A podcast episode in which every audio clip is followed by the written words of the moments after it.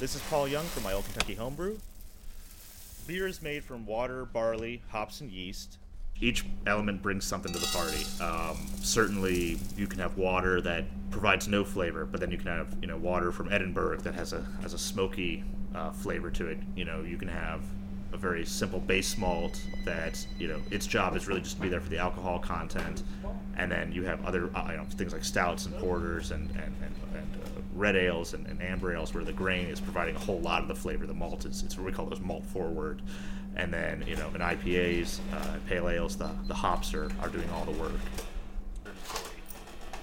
You're listening to 89.3 WFPL Louisville.